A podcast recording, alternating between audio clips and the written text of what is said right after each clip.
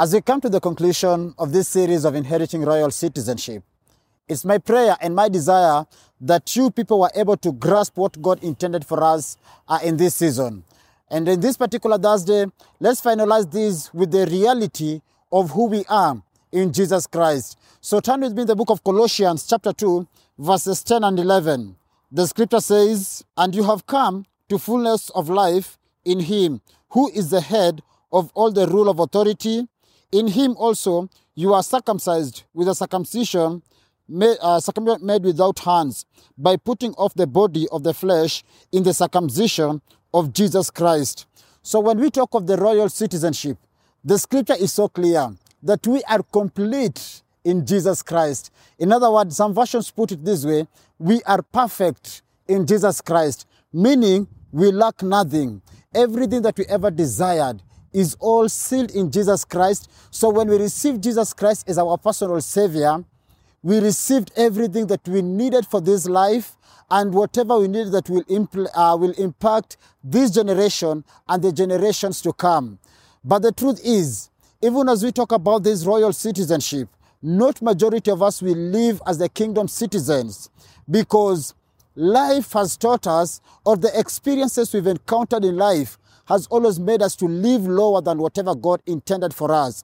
And that's why the book of Hosea chapter 4 verses 6 says that my people perish for the lack of knowledge. In other words, my people don't live the life that God intended for them and they live a mediocre, a compromised life because of the knowledge they have.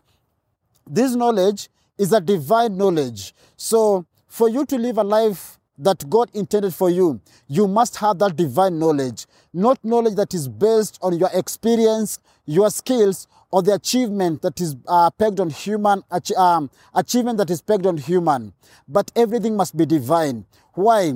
Because the moment you receive jesus christ as your personal savior your citizenship was shifted. In other words the real you was birthed. So when the real you was birthed jesus christ gives you the ability the power and everything that you needed to fulfill the purpose of god and the truth is as we enter into that dimension living this life that God intended for us.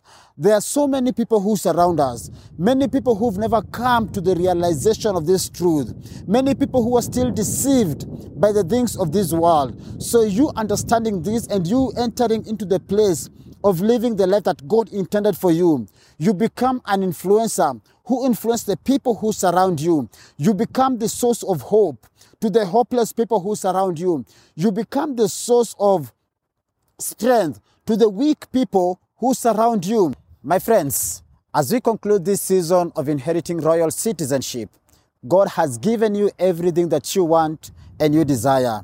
So it's your responsibility to live that life being an influencer. The people who surround you, to the hopeless, be the hope. To the weak, be the source of strength because you are the uh, you are the royal citizen and you have the ability and the power that the, this world is looking for.